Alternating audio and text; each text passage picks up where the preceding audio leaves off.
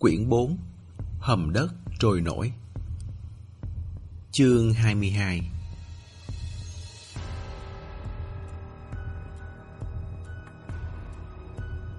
Tông Hàng núp giữa khung căn lều và máy phát điện, Vừa đưa tay xoa xoa cẳng chân, tê mỏi vì ngồi xổm, Vừa giọng tay lên, nghe đồng tĩnh bên ngoài Có thể đi ra được chưa? Xe đã dừng lâu lắm rồi, Lỡ lát nữa có người lên dỡ đồ, chạm trúng mặt hắn thì sao?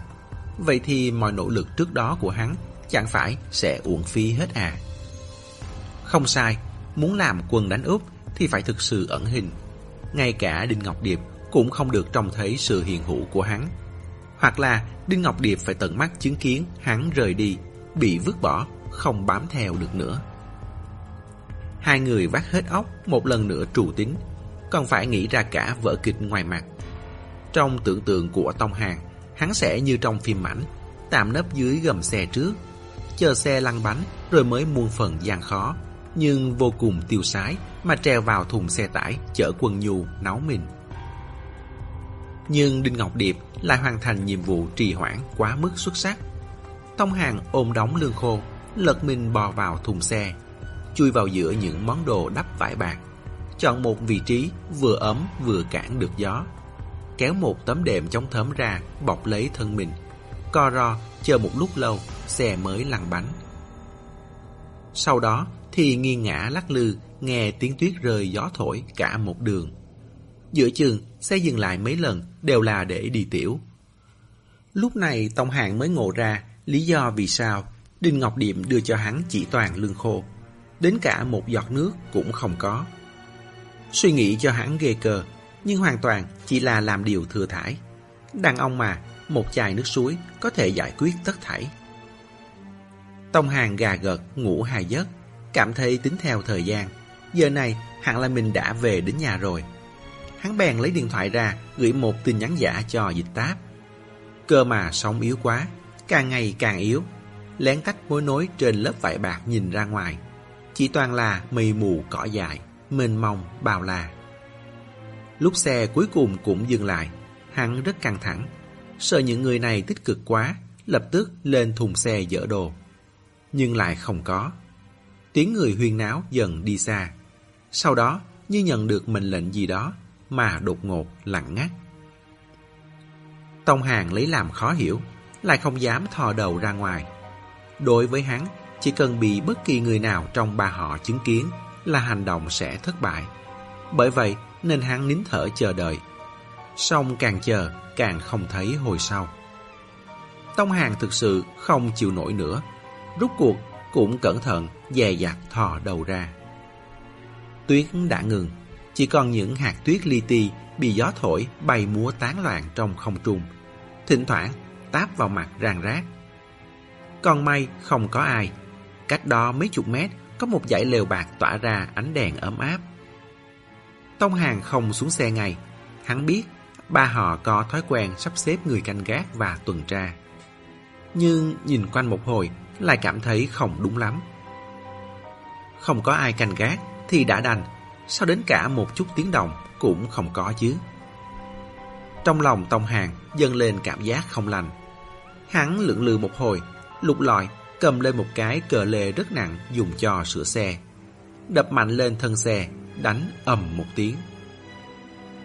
Xung quanh vô cùng yên ắng, âm thanh lớn đến độ bản thân Tống Hàng cũng phải giật nảy mình. Nhưng trong lều vẫn không có ai đi ra. Một tiếng quát hỏi cũng không có. Xuống hầm đất hết rồi. Không thể nào, dù sao cũng phải để lại vài người tiếp ứng trên mặt đất chứ. Tông Hàng hơi luống cuốn, cầm theo cờ lê xuống xe, nuốt nước bọt rồi nơm nớp lo sợ, đi từng bước về phía lều trại. Ban đầu, còn sợ có ai ẩn nấp gài bẫy, nhặt đá lên ném tới những hướng khác nhau trên lều, hy vọng có thể ném ra chút đồng tĩnh. Về sau không để ý được nhiều thế nữa, trực tiếp cất tiếng. Có ai không? Dịch táp, Đinh Ngọc Điệp. Tiếng gió thổi ào ào, không một ai trả lời. Tông hàng bật đèn pin, nhanh chóng quét một lượt các túp lều từ trong ra ngoài. Có một số lều không mở đèn. Hắn tiện tay bật hết đèn lên, lại dời đèn trên xe quần nhu xuống doanh trại, đặt khắp bốn góc, mở từng cái lên. Khu vực này sáng như ban ngày, lại lặng như đất ma. Điên thật, sao lại không thấy bất kỳ ai thế này? Lều trại đều ở đây, xe cũng ở đây, người có thể chạy đi đâu? Nhất định là đã xảy ra chuyện. Tráng tông hàng toát đẫm mồ hôi. Thầm nhủ mình đừng căng thẳng, đừng hoảng hốt. Phải kiểm tra lại một lần nữa. Kiểm tra thật tỉ mỉ. Tỉ mỉ như đinh bàn lĩnh và dịch táp vậy. Cố gắng phát hiện ra chút gì đó. Hắn đi vào từng gian lều, cầm theo túi ni lông để đựng vật chứng, còn lấy điện thoại ra chụp ảnh.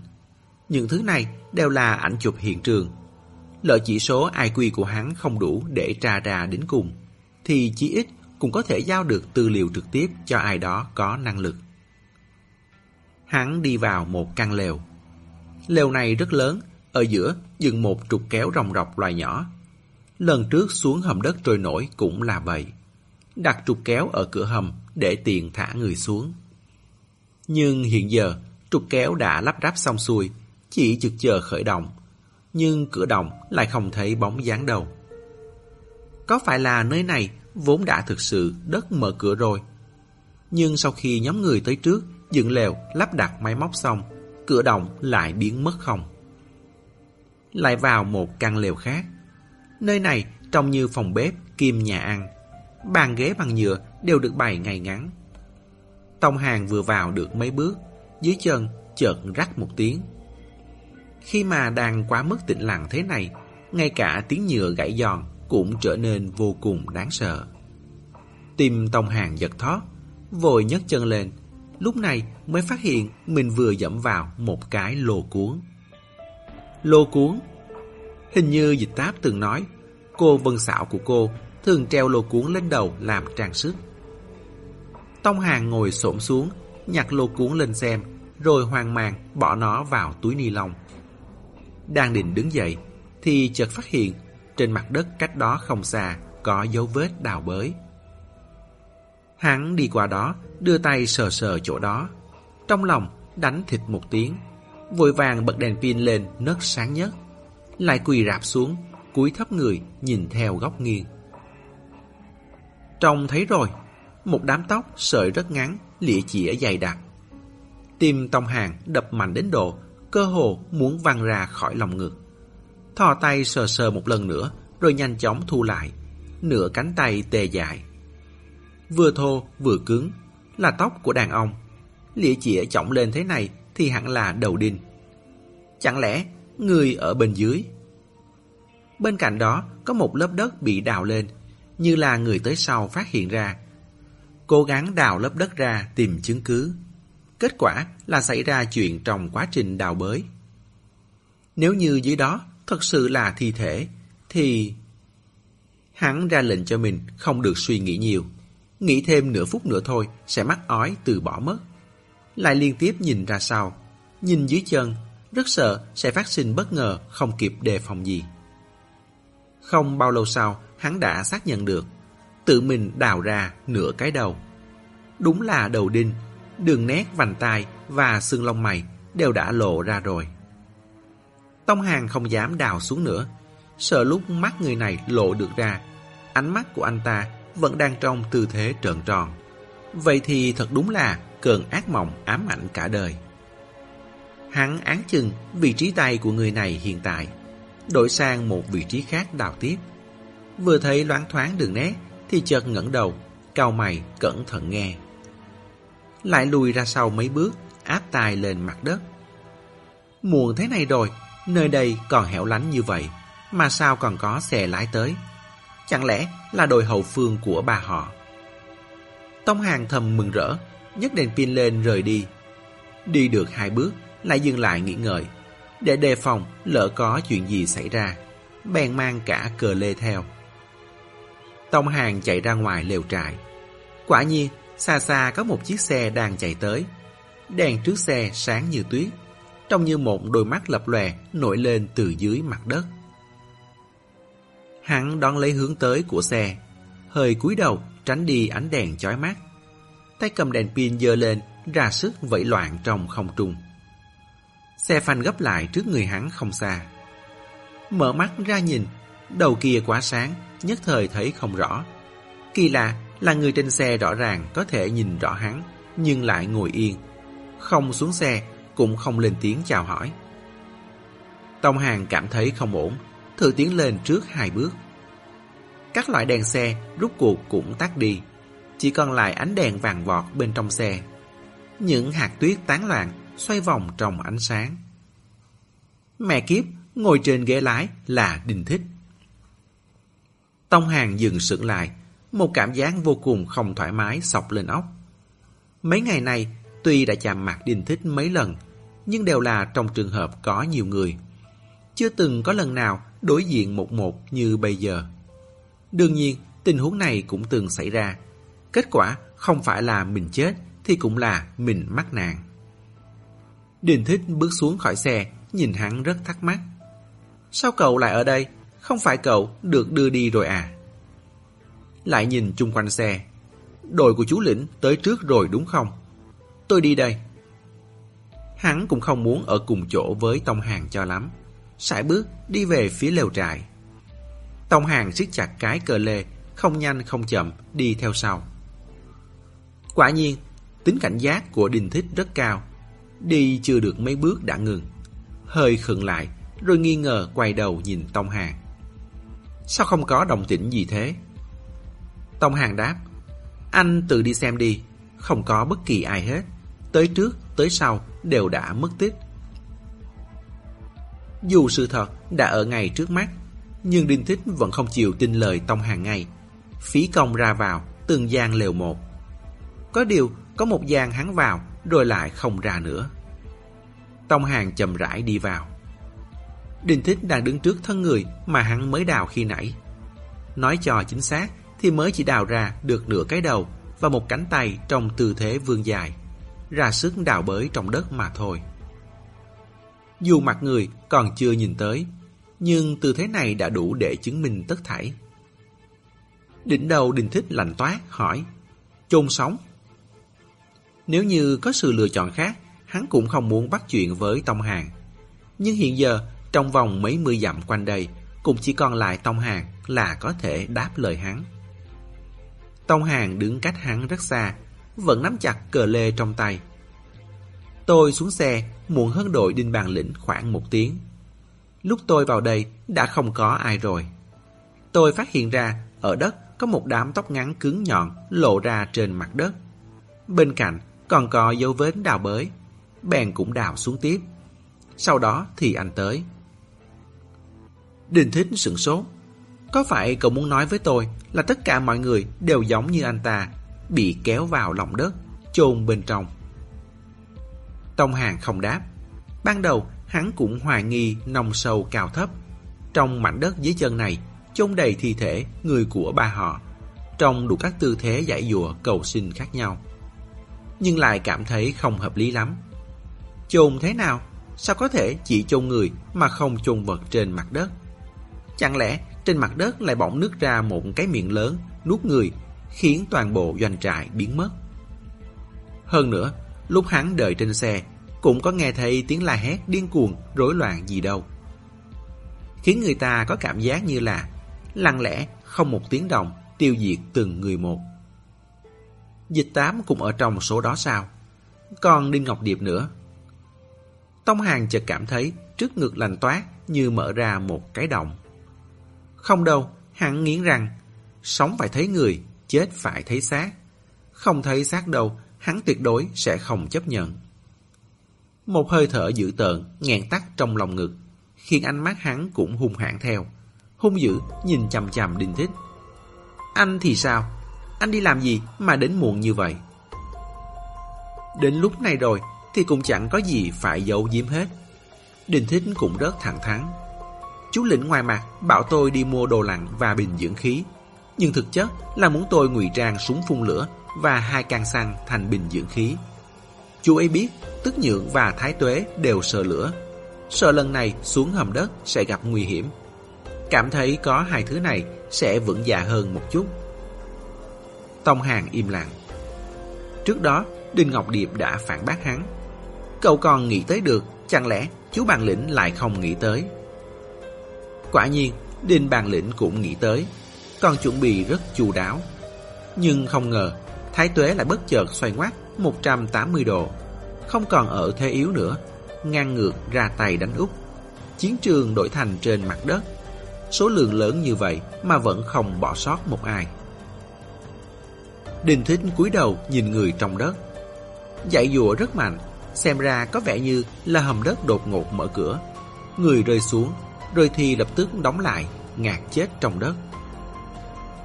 Tông Hàng cảm thấy chưa chắc. Có một lều lớn đã dựng xong trục kép rồi. Điều này chứng tỏ hầm đất trôi nổi, đất mở cửa như thường. Mà trong lúc tất cả mọi người đều đang bận rộn chuyện này, thì nó lại biến mất. Nói tới đây, hắn lại liếc đình thích một cái như phòng bị. Ngồi xổm xuống, nhặt một con dao nhọn lên, vẽ một hình như bình thủy tinh cổ dài, bụng lớn trên mặt đất. Anh cũng xuống hầm đất trôi nổi rồi, nên hẳn cũng biết. Cái cổ này là lối xuống rất dài kia. Cái bùn bên dưới này là phần động chứa nước. Có vẻ như cứ cách vài ngày nó sẽ lại đất mở cửa một lần. Trước mỗi lần đều sẽ phun ra một luồng khí. Sau đó mở cửa động ra để đo đến sáng. Ừ đúng, Đình thích nhíu mày, cho nên... Tôi cảm thấy giống như mở bia ở nhà ấy. Lúc mở chai ra sẽ có khí bia bốc lên. Hầm đất đó đóng kín, Thái Tuế ăn ngủ ở trong đó. Tông Hàng thoáng khừng lại, cũng không biết dùng từ ăn ngủ này có đúng không. Có điều thầy kệ. Trong đó sẽ sản sinh khí đục định kỳ.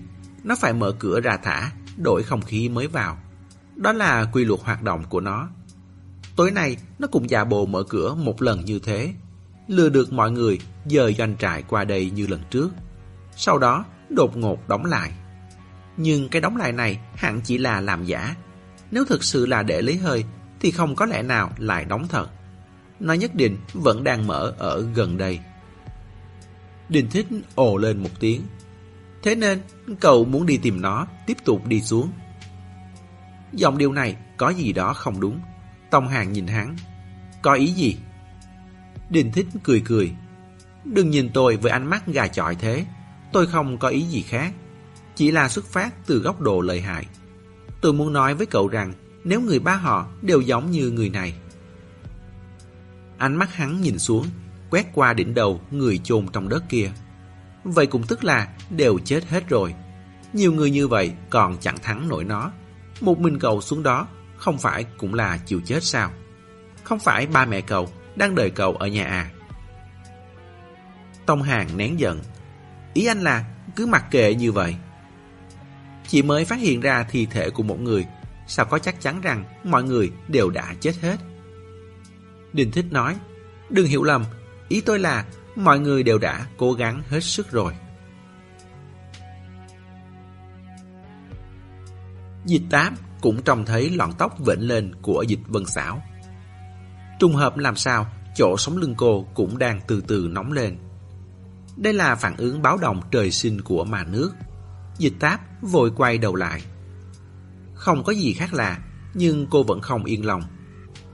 Cô Vân Xảo, cháu đào, cô canh cho cháu với. Dịch Vân Xảo ừ một tiếng, đứng dậy bước ra ngoài hai bước. Ánh mắt cảnh giác đảo quanh bốn phía, cả người vào trạng thái sẵn sàng. Dịch tám hít sâu một hơi, cúi đầu tiếp tục đào đất. Vừa đào được hai nhát, chợt nghe tiếng dịch vân xảo, hét nhỏ một tiếng ngắn ngủi. Còn chưa quay hẳn đầu lại được, dưới chân đã trống không, thân mình bất chợt rơi xuống. Dịch tám theo bản năng vươn tay lên tóm, nơi đầu ngón tay liền đất trong nháy mắt. Tình huống này rất giống tức nhượng đóng lại. Trong lòng cô cả kinh, vội rút tay về, chỉ kịp la lên, đừng nhúc nhích. Lời vừa ra khỏi miệng, bên trên đã đóng chặt. Cả người mau chóng trượt xuống theo một cái hố hẹp dài. Đầu óc đang quay cuồng thì lại rơi sang một cái hố lớn hơn. Cũng may, thẳng tắp từ trên xuống dưới, tư thế cơ thể cũng coi như ổn định. Không bao lâu sau, nghe tùm một tiếng, rơi thẳng xuống nước. Dịch táp đã hiểu được gần hết. Lần trước xuống hầm đất trôi nổi là một thông đạo thẳng tắp như thân cây. Lần này cũng là một thân cây thẳng tắp. Nhưng khác ở chỗ, thân cây lần này không thông thẳng tới mặt đất, mà cách mặt đất một khoảng phân nhánh phân luồng. Cũng không biết đã phân ra bao nhiêu cái hố khoan vặn trong lòng đất như xúc tua như thế. Có thể là thông tới dưới chân từng người cụ thể. Bắt người vào. Nhưng thao tác này có vẻ không thể duy trì được quá lâu. Tốc độ đóng mở rất nhanh, giống như đánh lén rồi cấp tốc lùi lại vậy. Chợt mở, chợt đóng. Cho nên, người sau khi ngã xuống nhất định không được giải dùa. Càng giải, càng nhanh chóng bị đóng kín trong đất, vĩnh viễn kẹt lại ở một độ sâu trong tầng đất. Lực rơi xuống quá lớn, dịch táp nhanh chóng chìm vào nước. Lúc vất vả mãi mới tỉnh táo lại được, miễn cưỡng ổn định thân thể thì đã gần chạm tới đáy nước rồi. Đến khi ngẩng đầu nhìn lên, thình lình rung lên cầm cập. Trên đầu có ít nhất mười mấy thi thể trôi dạt đang xen vào nhau. Nhìn rất quen, đều là đội tới trước của ba họ. Có lẽ chỉ mới chết cách đây không lâu. Cơ thể còn chưa nổi lên, đều lơ lửng trong nước với tư thế quái dị.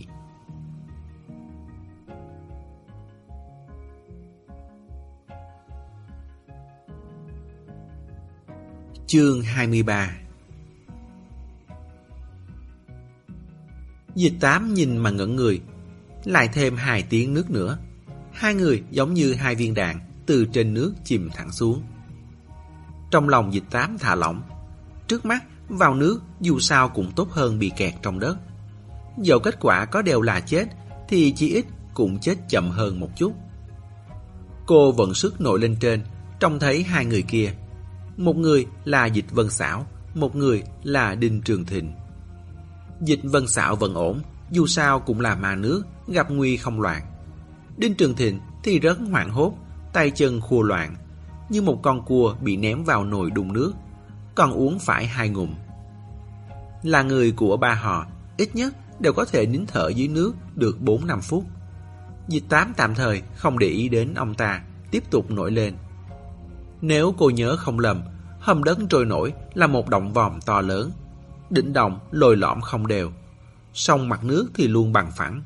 Cho nên có khả năng rất cao, Động này cũng không phải là kín hẳn. Dù khoảng cách từ mặt nước tới trần Chỉ có không tới 10cm Thì đó cũng là không gian. Có không gian thì có không khí. Những người không phải ma nước của ba họ Cũng có nhiều hy vọng sống hơn một chút. Trong quá trình này Không ngừng có người rơi chìm xuống Dịch đám không rảnh nhìn kỹ, nhưng vẫn thầm đếm trong lòng. Tổng cộng 11 tiếng vàng cộng thêm cô là người rơi xuống trước. Đinh Trường Thịnh và Dịch Vân Xảo. Vậy có nghĩa chỉ có 14 người là tạm thời bình an. Gia đầu dịch tám tê rần. Đội trước đội sau tổng cộng có khoảng 20 xe, 6-70 người. Vậy mà lại lập tức chết mất gần 80% nhân thủ. Chiến dịch này quả thực thảm khốc không thua gì lần năm 96.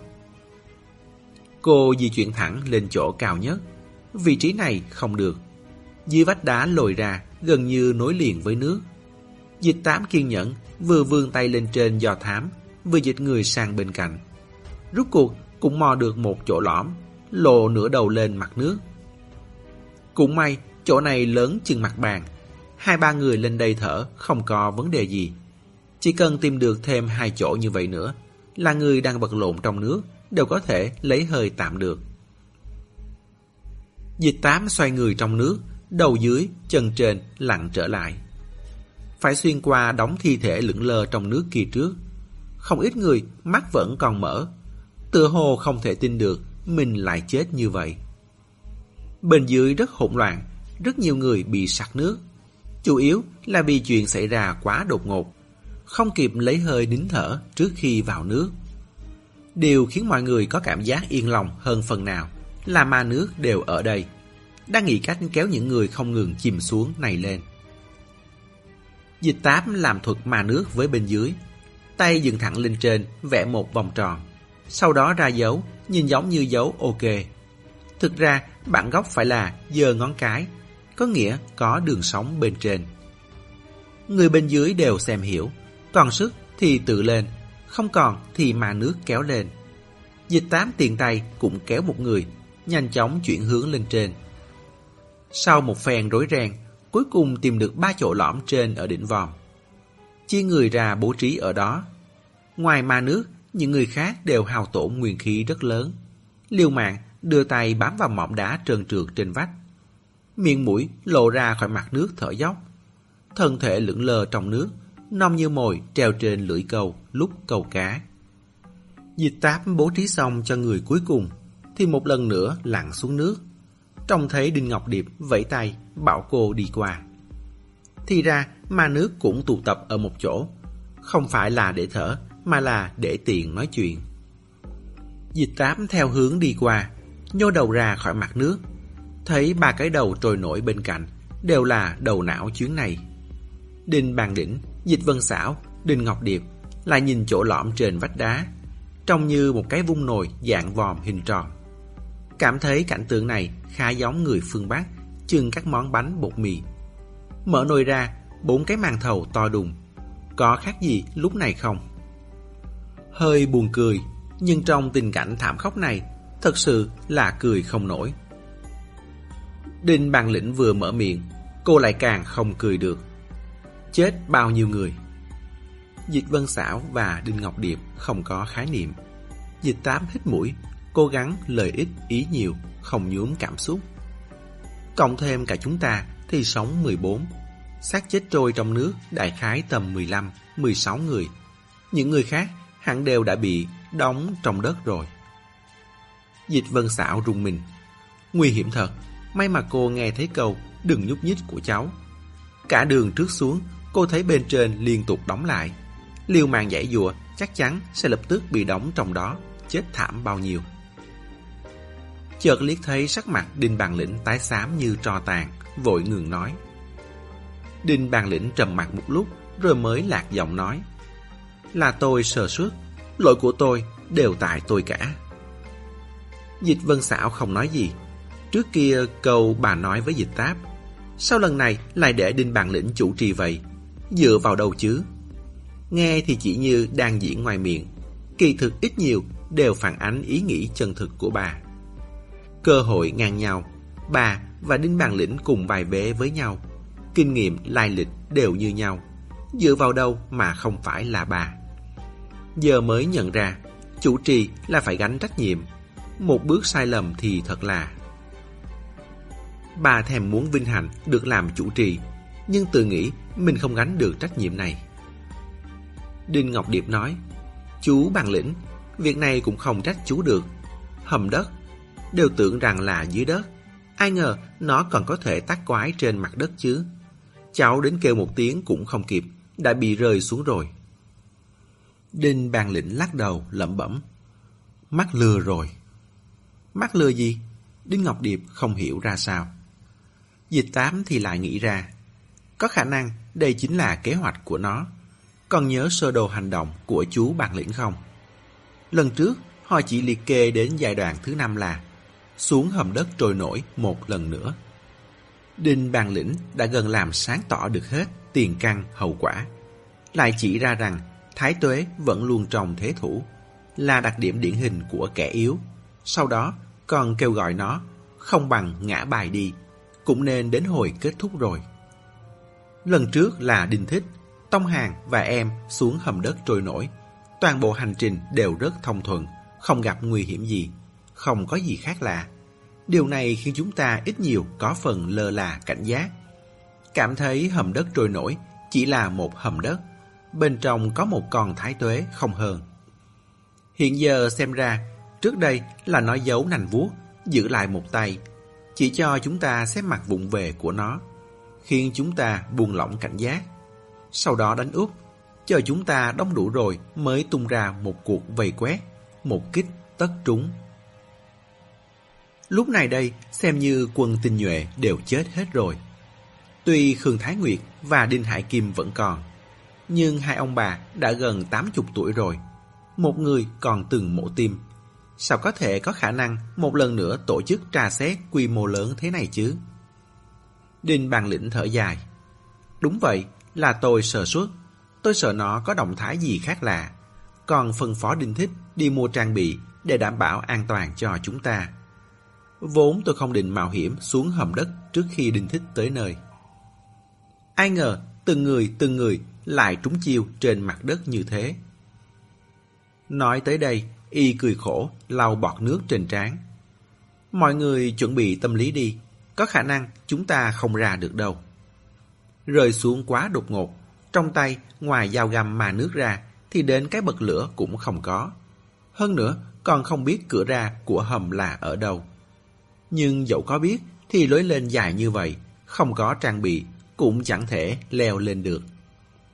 Dịch táp cắn môi, không phải còn có đinh thích sao? Đinh bàn lĩnh cười.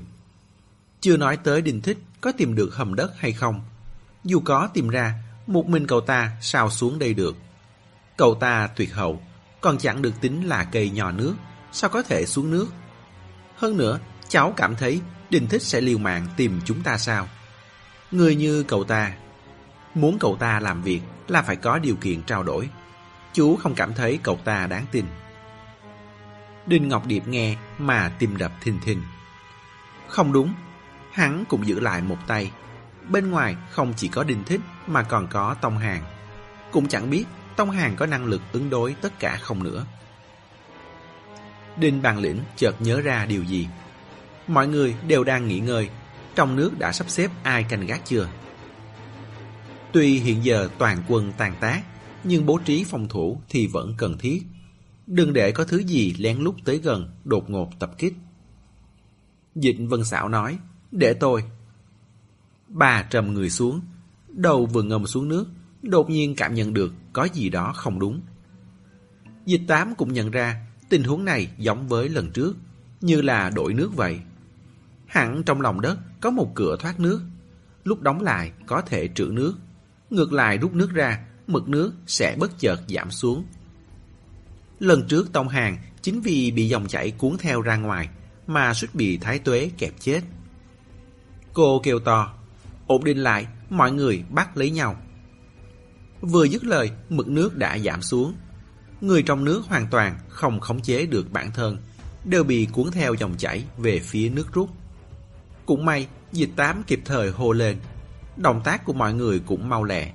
Tay quạt tay, chân quạt chân. Đầu tiên là vài nhóm nhỏ. Trong lúc lộn nhào trôi nổi, lại thành công nghĩ cách bắt lại với nhau. Ôm chặt nhau, túm tụm lại như một bầy kiến gặp phải lũ lụt. Người ở vòng ngoài tay cầm dao găm mà nước, gặp được chỗ vách đá lợm chởm thì cắm vào, nương theo lực cản mà bám trụ ở đó. Cứ như vậy, theo sát nhau, vừa vịnh vừa bò. Người nào người nấy đều bám lấy vách đá như thằng lằn. cúi đầu nhìn dòng chảy ào ạt dưới chân. Những thi thể vốn lơ lửng trong nước bị cuốn trôi đi theo dòng chảy như những khối gỗ tròn, đều lao xuống dưới đáy. Dưới đáy là thái tuế. Vẫn là hình dạng sọ mở nửa kia. Vỏ ngoài là tức nhưỡng bao bọc. Bên trong là cục thịt nhúc nhích khổng lồ. Nhưng lần này, mực nước còn hạ thấp hơn lần trước, lộ ra tức nhượng dưới đáy. Các thi thể sau khi trôi xuống đó, đầu đều như bị hút vào trong. Chỉ có lại từ cổ trở xuống là còn lắc lư trên mặt nước. Cảnh tượng này nhìn mà da đầu tê rần. Có vài người kêu lên thất thanh. Làm gì vậy? Nó muốn làm gì? Dịch tám đang định quát, bảo họ bình tĩnh lại. Thì ánh mắt chợt bị một thứ khác thu hút. Đó là lớp tức nhưỡng ngoài rìa vỏ bọc, đang từ từ vươn ra một dải dài, hình dáng như xúc tua. Bản thân tức nhượng có khả năng sinh trưởng vô tận. Xúc tua đại khái cũng có tính chất như cánh tay, vùng lên tới gần họ trong không trung, như cái cổ dài mảnh đang cong lên một cách tao nhã của con thiên nga. Dừng lại vài giây cách mọi người không xa, rồi chậm rãi, lúc cao lúc thấp. Đầu mút thoát chốc, nhắm về phía người này. Thoát cái, lại nhắm về người kia. Trong vậy, không cần dịch tám lên tiếng, trên vách đá cũng lặng ngắt như tờ. Chỉ còn lại tiếng thở dốc, hoặc nặng hoặc nhẹ. Lát sau, đầu mút nhắm ngay phía Đinh Ngọc Điệp. Vậy vẫn chưa đủ, gần như là trước mặt tất cả mọi người, đầu mút chớp mắt biến thành nhọn hoắt. Trong tư thái này, đột ngột đâm cho một nhát thì chỉ sợ có thể đâm xuyên qua cả vách đá. Đinh Ngọc Điệp thầm chửi thề. Mẹ kiếp, đây là thấy hắn đẹp nên chọn hắn làm mục tiêu đầu tiên, đúng không? Đinh bàn lĩnh hạ giọng. Đinh Ngọc Điệp, phải chú ý né đi. Còn chưa dứt lời, giải tức những kia đã lao tới như tia chớp. Cũng may, Đinh Ngọc Điệp đã sớm có chuẩn bị. Một tay bám trên vách đá, tay kia dùng sức đẩy người vùng sang bên cạnh. Tức nhượng thực sự đâm vào vách đó rồi rút phát ra. Nhưng sau đó nó không còn chọn người nữa mà gần như đầm quét lộn xộn lên vách đá. Mọi người hoặc tránh né hoặc xoay người, ứng đối không kịp lấy hơi. Đã có người không chịu được, cánh tay mất sức buông lỏng, rơi tùm xuống nước. Điều này lại nhắc nhở Đinh Bàn Lĩnh. Y hô to, nhảy xuống, nhảy vào nước. Cũng chỉ có thể như thế. Dịch táp nghiến răng, lỏng tay ra. Thân mình lập tức rơi xuống. Lúc sắp chạm tới mặt nước, sau đầu chợt nổi lên tiếng gió. Gáy cô lạnh toát, còn tưởng là sắp tiêu rồi. Cũng không biết là may mắn hay bất hạnh. Tiếng gió kia sượt qua người cô. Chợt có tiếng ai đó kêu thảm thiết vang lên giữa tầng không. Lúc rơi vào nước, dịch táp ngẩng đầu lên nhìn. Trông thấy có người bị tức nhưỡng đâm thủng lòng ngực, cuốn lên cao, sau đó quăng ra ngoài. Mà nơi rơi xuống lại vừa vặn là chỗ những thi thể trước gom lại. Sau đó bị thế nước cuốn đi, đầu cũng bị hút vào. Giải tức nhượng kia lại một lần nữa đầm xuống. Bắp chân dịch táp đã bắt đầu chuột rút, vội lặn xuống nước. Không chỉ mình cô mà 12 người còn lại đều làm vậy. Nhưng vô dụng, nước này có thể nói là trong suốt. Hơn nữa, vì có tức nhưỡng mà còn hơi phát sáng. Giải tức nhưỡng nhọn hoắt kia quanh quẩn trên mặt nước một hồi. Thoát thò ra trước, thoát rụt ra sau, như đang bẻ ngón tay nắm lại thành quyền. Bất cứ lúc nào cũng có thể tung đòn. Dịch táp nuốt nước bọt. Không biết có phải mình đang rung mãnh liệt quá không, mà có cảm giác như nước quanh người cũng hơi rung rung. Cô chợt phát hiện ra mình và những người khác đều giống cá. Mà giải tức những kia thì là một cây lao đầm cá sắc nhọn, sáng loáng ánh lên những tia lành lẽo. Bầy cá rung lẩy bẩy trong nước, đợi chờ cuộc về bắt không thể tránh thoát. Đây đúng là tình thế hiện giờ. Đường nghĩ ngợi, mặt nước chợt rung lên. Là giải tức những kia đang uốn éo đầm xuống. Đình thích lái xe, tốc độ xe đã rất nhanh rồi, mà Tông Hàng vẫn còn chê chưa đủ. Nhanh lên, nhanh lên chút nữa đi. Đình thích liếc xéo Tông Hàng ngồi bên ghế phó lái. Tay hắn cầm một cái đèn pin lớn.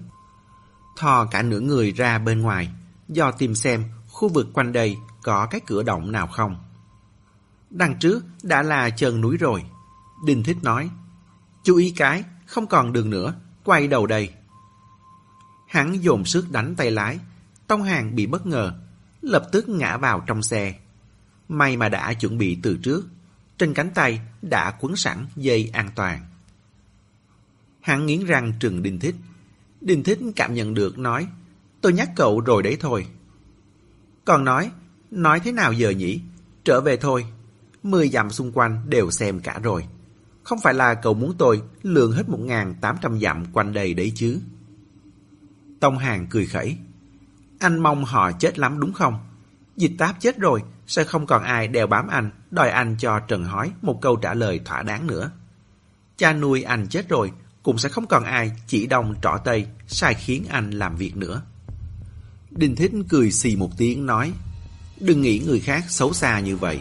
Nhìn lại bản thân cậu đi cái. Đến cả xe, cậu còn chẳng biết lái. Còn không phải đang dựa vào tôi, chở cậu đi khắp nơi dò tìm sao. Bằng không với cặp giò này của cậu mà chạy khắp 10 dặm quanh đây, đến sáng cũng chẳng tìm xong. Dừng một chút lại bổ sung. Có điều tình thế cậu vừa nói, nhìn theo hướng khách quan thì đúng là có lợi cho tôi thật. Mẹ kiếp! Tông hàng máu nóng xông lên não, lại cưỡng ép bản thân nhìn xuống. Đình thích không quan trọng, về sau còn nhiều cơ hội khác tính sổ với hắn sau. Hiện giờ, từng giây từng phút đều rất quý giá, phải tập trung tinh thần nghĩ việc thèn chốt nhất. Cửa ra vào hầm đất ở đâu? Theo lý thuyết, nó đã trôi tới đây thì không có khả năng sẽ lập tức trôi đi. Nếu hầm đất đang ở ngay dưới đây thì có thể sẽ mở cửa rất kín đáo, nhưng không phải là quá xa. Đến cùng là ở đâu? Trong ngoài doanh trại, hắn đều đã xem xét cả rồi. Hắn khẩn trương lấy điện thoại xem giờ. Đã quá nửa đêm, chỉ còn 5-6 tiếng nữa là hầm đất này có khả năng sẽ thực sự không tìm được nữa. Xa xa, lại lần nữa trông thấy ánh đèn của doanh trại.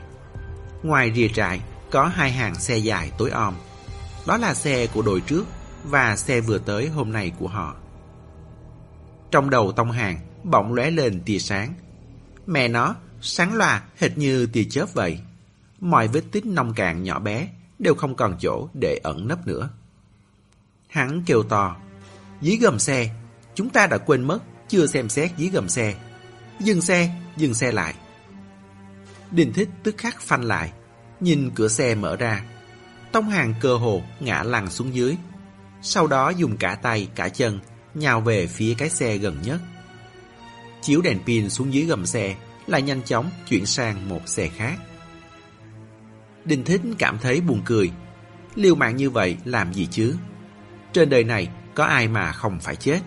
Có ai là không thể không sống? Không bắt kịp được thời gian thì chịu chết thôi. Hết. Hắn mở hộp đựng trước xe ra, rút một điếu trong hộp thuốc lá ra châm lửa. Rít sâu một hơi, lại chậm rãi phun ra một cách thư thái.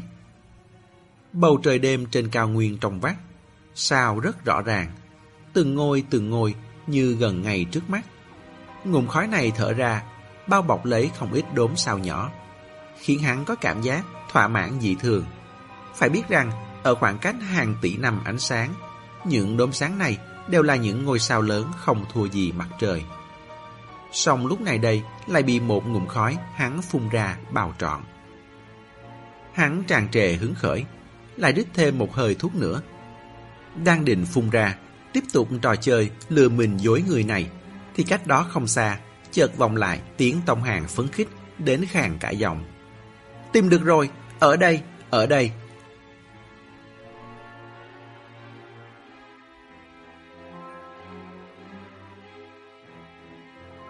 Chương 24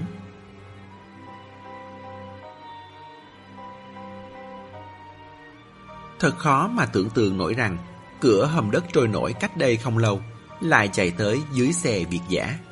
Chỉ cách xe quân nhu tông hàng nút lúc trước hai xe. Vì nơi doanh trại này không có người ngoài nên các xe đều chỉ đổ lại là xong, không đóng khóa gì hết.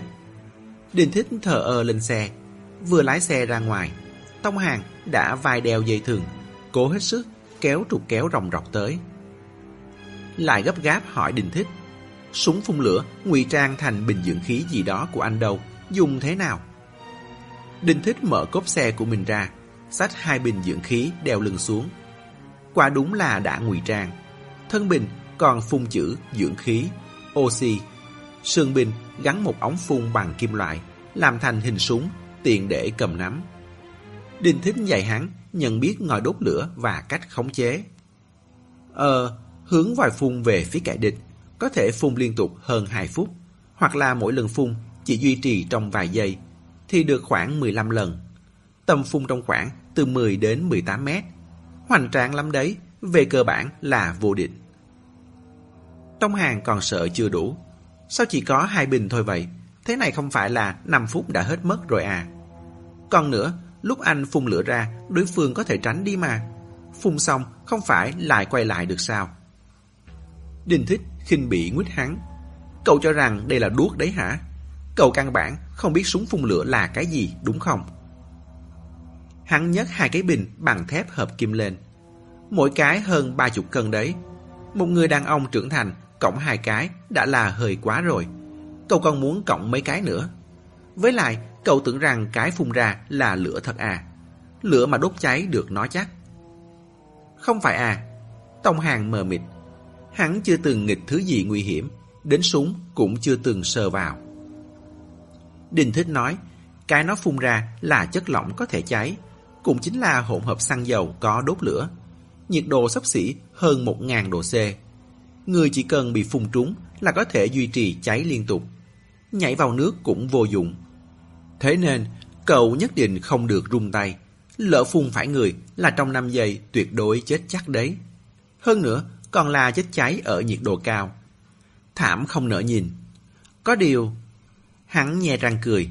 Hàng cấm, lấy được bằng đường ngầm. Nếu không phải có ba họ làm chỗ dựa vững chắc, thì đừng nói hai cái, một cái cũng không mua được. Lợi hại vậy cơ à? Tông Hàng nghe mà hết hồn. Có điều cũng yên tâm, đây đúng là vũ khí hủy diệt. Cũng may Đinh Bàn Lĩnh kiến thức rộng rãi. Đổi lại là mình thì giỏi lắm cũng chỉ nghĩ đến đốt đuốc với dùng xăng thôi. Hắn không do dự nữa, xoay người lại, đeo hai bình trữ lên lưng. Anh thả tôi xuống dưới, chúng ta làm như lần trước. Cứ cách nửa giờ, anh lại kéo thử về. Nếu bên dưới không có trọng lượng, thì đợi tiếp đến sáng thì thôi. Đinh Thích không đáp, lạnh mắt nhìn Tông Hàng bận rộn. Thẳng đến khi hắn bắt đầu đeo móc treo mới chậm rãi hỏi. Cậu yên tâm à? Tông Hàng sửng sốt. Anh có ý gì? Đinh Thích chỉ về phía cửa đồng. Cậu không sợ tôi không kéo cậu lên à? Mẹ nó! Da đầu Tông Hàng càng siết từng trận. Đến đầu ngón tay cũng run rẩy. Vậy mà lại không tìm được câu gì phản bác. Hồi lâu sau mới thốt ra một câu. Anh cũng làm việc có nhân tính chút đi. đình Thích thản nhiên. Tôi cũng chưa chắc đã làm thế, chỉ là nhắc nhở cậu vậy thôi. Làm việc gì cũng phải nghĩ đến tính mạo hiểm. Muốn đồng tâm hiệp lực thì phải chọn người mình tín nhiệm. Giữa chúng ta hình như thiếu nhất là tín nhiệm thì phải. Dưới lòng đất có người hay không còn chưa rõ. E rằng tất cả mọi người đều bị đóng trong đất rồi. Căn bản không cần phải đi chuyến này. Cậu phải nghĩ cho kỹ rồi hãng quyết định. Hai lựa chọn.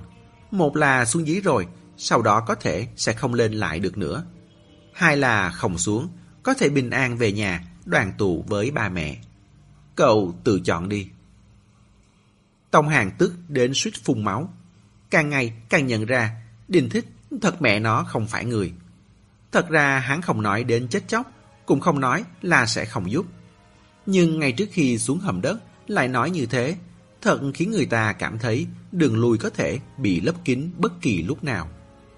Ai dám quyết đoán đặt an toàn của mình lên đạo đức lương trì của hắn chứ? Hắn có thứ đó không? Tông hàng gào lên. Biết đâu bên dưới còn người thì sao? Thái tuế giết hết những người này trong đất để làm gì chứ? Cả đám người sống đưa tới cửa như vậy, không bằng nó làm như năm 96, tái tạo vài người làm con rối, làm tay chân như Khương Tuấn còn hơn. Lúc gào lên chỉ là lời tức giận, không qua suy xét. Nhưng gào xong rồi, sóng lưng chợt lạnh buốt. Đúng vậy, Thái Tuế ở nơi không người này lâu vậy rồi. Sinh vật sống còn chẳng dễ gì thấy được một con. Bỗng chỗ ở có một đống người đi vào tầm ngắm của nó. So với việc chôn hết trong đất biến thành than đá hóa thạch, thì kỳ thực nó càng có xu hướng lợi dụng hơn, không phải sao. Hắn cảm thấy trong lòng đất nhất định vẫn còn người. Giọng đinh thích lạnh tanh. Vậy cậu xuống đi, không chắc tôi sẽ kéo cậu lên đầu nhé. Tông hàng siết chặt nắm đấm, lòng bàn tay túa đẫm mồ hôi. Muốn lay chuyển phường lưu manh thì phải lưu manh hơn hắn. Qua một lúc, hắn tiếp tục cài móc treo. Anh sẽ thủ ở đây giúp tôi thôi. đình Thích bật cười. Vì sao chứ? Bản thân tôi cũng còn đang do dự này. Tông Hàng nói, vì có nguy hiểm. Anh có hai lựa chọn. Một là thu lại trục kéo, bỏ mặt tôi và những người khác bị kẹt phía dưới. Nhưng anh không thể chắc chắn được là chúng tôi có nhất định sẽ chết, nhất định không ra được hay không. Lỡ hầm đất còn có cửa ra khác thì sao? Lỡ có lối ngầm thì sao? Ba họ còn chưa tận diệt. Bên Khương Thái Nguyệt vẫn đang thủ giữ đại bản doanh. Chỉ cần chúng tôi ra được, anh cảm thấy anh còn sống được bao lâu nữa. Hai là giúp đỡ, dốc hết sức giúp đỡ. Chuyện anh luôn phiền não đó giờ, cùng lắm, cũng chỉ là dịch táp vì Trần hỏi, mà bám riết anh không buồn. Anh có nghĩ tới không? Lần này anh cứu cô ấy, có ơn với cô ấy. Cô ấy còn tìm tới anh báo thù nữa sao? Tông Hàng hơi nóng tai chột dạ, cảm thấy mình nói vậy rất trơ tráo. Nhưng giờ phút này đang là thời khắc đặc biệt. Ông trời sẽ hiểu cho hắn. Đây chỉ là sách lược ăn nói để giữ được Đinh Thích lại mà thôi.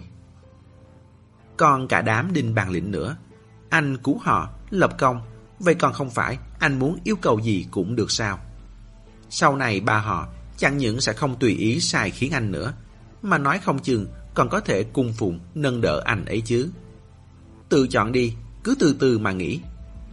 Nhưng phiền anh điều khiển trục kéo, thả tôi xuống trước cái đã. Đinh Thích nhìn hắn chòng chọc một hồi. Nếu bên dưới thực sự vẫn còn người, thì cũng có thể có người bị thương. Cậu có muốn mang một túi cấp cứu xuống theo không?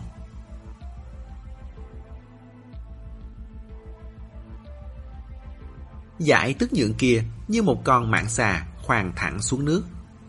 Dịch táp án chừng thế tới, xoay người tránh sang bên cạnh. Mà nước ở dưới nước, thần pháp và tốc độ đều chiếm ưu thế. Lúc này cũng không rảnh mà lo cho người khác nữa. Chỉ có thể trong tình huống dư sức thì kéo người gần một cái. Nhất định có người trúng đòn. Bởi trong tiếng nước ầm ào còn mang cả tiếng kêu rền thảm thiết. Còn có một tia máu tuôn ra làm đục một khoảng nước. Làm đục, nước đục. Một ý nghĩ xẹt qua đầu dịch táp. Tay chân lanh lẹ cởi áo ra, quăng mạnh cho nó xoay tròn trong nước. Khoảng nước trước mặt bị khuấy mạnh, lập tức nhòa đi. Cô lại rút dao găm mà nước ra, thuận thế cứ vào lòng bàn tay bên kia. Máu tươi lập tức trào ra, nhúm đục một mảng lớn trên mặt nước. Tình thế nguy cấp, cũng không phải dùng đến thuật mà nước. Người xung quanh đều lần lượt nhanh chóng bắt trước. Nhất thời, mặt nước trên đầu tản ra một lớp sương đỏ mù mịt. Mà đám người thì khoát lấy tay nhau, gắn chìm xuống đáy nước. Nhưng trong lòng ai cũng rõ, chỉ có thể cầm cự được vài phút. Máu loãng chẳng mấy chốc sẽ tan đi. Quan trọng hơn là ngoài mà nước ra, những người khác đều không nín thở được. Trong màn sương đỏ có ánh sáng ẩn hiện, là giải tức những kia lại lần nữa đâm xuống. Lần này không trúng được ai, chỉ qua loa xuyên một mạch trong nước, không thương tổn được ai. Tim dịch táp đập dồn dập, nhìn chằm chằm lên mặt nước. Càng không ổn rồi, ánh sáng bên trên nhợt nhạt lấp lánh, dường như không chỉ có một giải, hai giải, ba giải. Phải có đến chừng mười, mười mấy giải, vô số bóng ảnh phủ kín trên đầu nhưng không tấn công ngay, mà như đang cố ý tăng thêm áp lực tâm lý cho người khác. Hơn nữa, hình như nước lại lưu động rồi. Mặt nước đã hạ xuống, lại xả nước tiếp sau. Có vài người đã không nín thở được nữa, vì có thể thở được một hơi mà liều mạng di chuyển lên mặt nước. Người bên dưới không còn cách nào khác, chỉ có thể giữ chặt lại, trơ mắt nhìn người kia giải dùa trong nước miệng mũi không ngừng phun ra bọt khí. Không biết nên buông tay hay không. Buông hay không buông đều chết cả. Rất nhanh sau đó, đã không cần phải đưa ra lựa chọn khó cả đôi đường này nữa.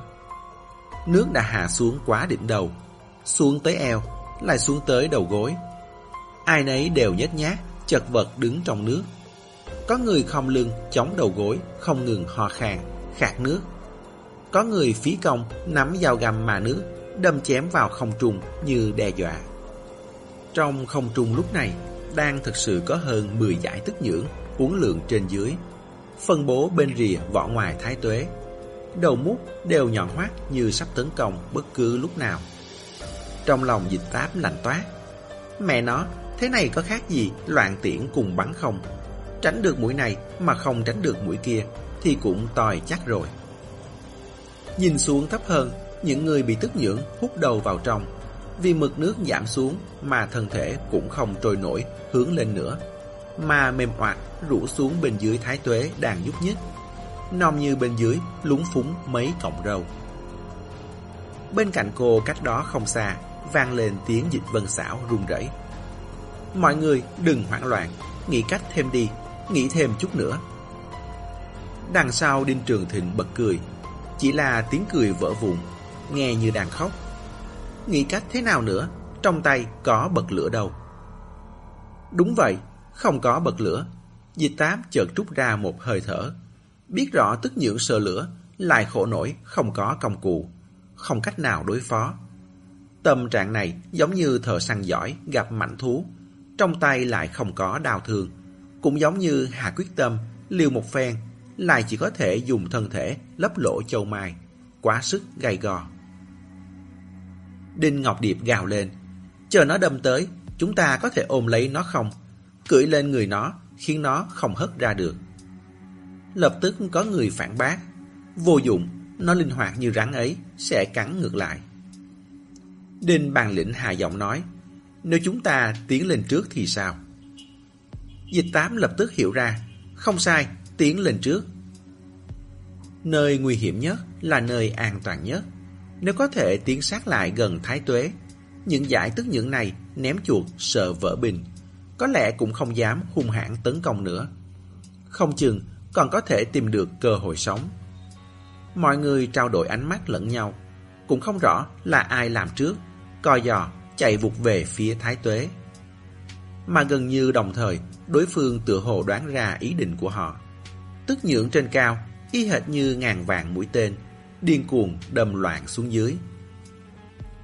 Hai bên loạn nhau nhau, lúc này ai sống ai chết, quả thực là dựa vào may mắn. Dịch tám tạ sùng hữu đột, cơ thể lúc lạnh lúc nóng, đến bóng người cũng không phân biệt rõ được. Một lần nghe thấy có tiếng hét thảm, là tim lại cò rụt lại. Trước mắt, chợt lóe lên bóng dáng hoa bướm. Kèm theo đó là tiếng Đinh Ngọc Điệp kêu đau.